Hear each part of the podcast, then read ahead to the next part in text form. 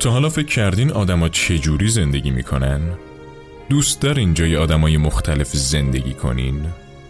درسته که زندگی کردن جای آدمای مختلف غیر ممکنه اما میشه داستان زندگی آدما رو شنید و حس لحظاتشون رو تجربه کرد داستان رونیکا رو بشنوید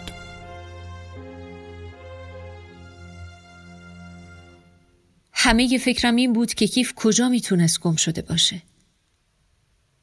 نهار رو نزدیکای اصفهان خوردیم. اونجا اونجا کیف دستم نبود. نزدیکای شهر رضا وایستادیم امیر یه چایی بخوره و استراحت کنه. از توی کیفم از توی کیفم خورما دادم بهش.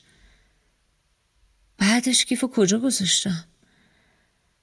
آم... آها. کیف آوردم توی ماشین بعدش. نزدیکای ایزد خواست پیاده شدم آب معدنی بخرم. کیفو دادم به امیر. توی ماشین که برگشتم. امیر که از بازرسی برگشت بهش گفتم توی راه که می اومدیم یادت وایستادیم آب بخریم کیفو دادم بهت؟ برگشتم کیف دستت نبود بهت گفتم کیفو کجا گذاشتی؟ چی گفتی؟ با اخم گفت کیفو گم کردی می‌خوای بندازی گردن من؟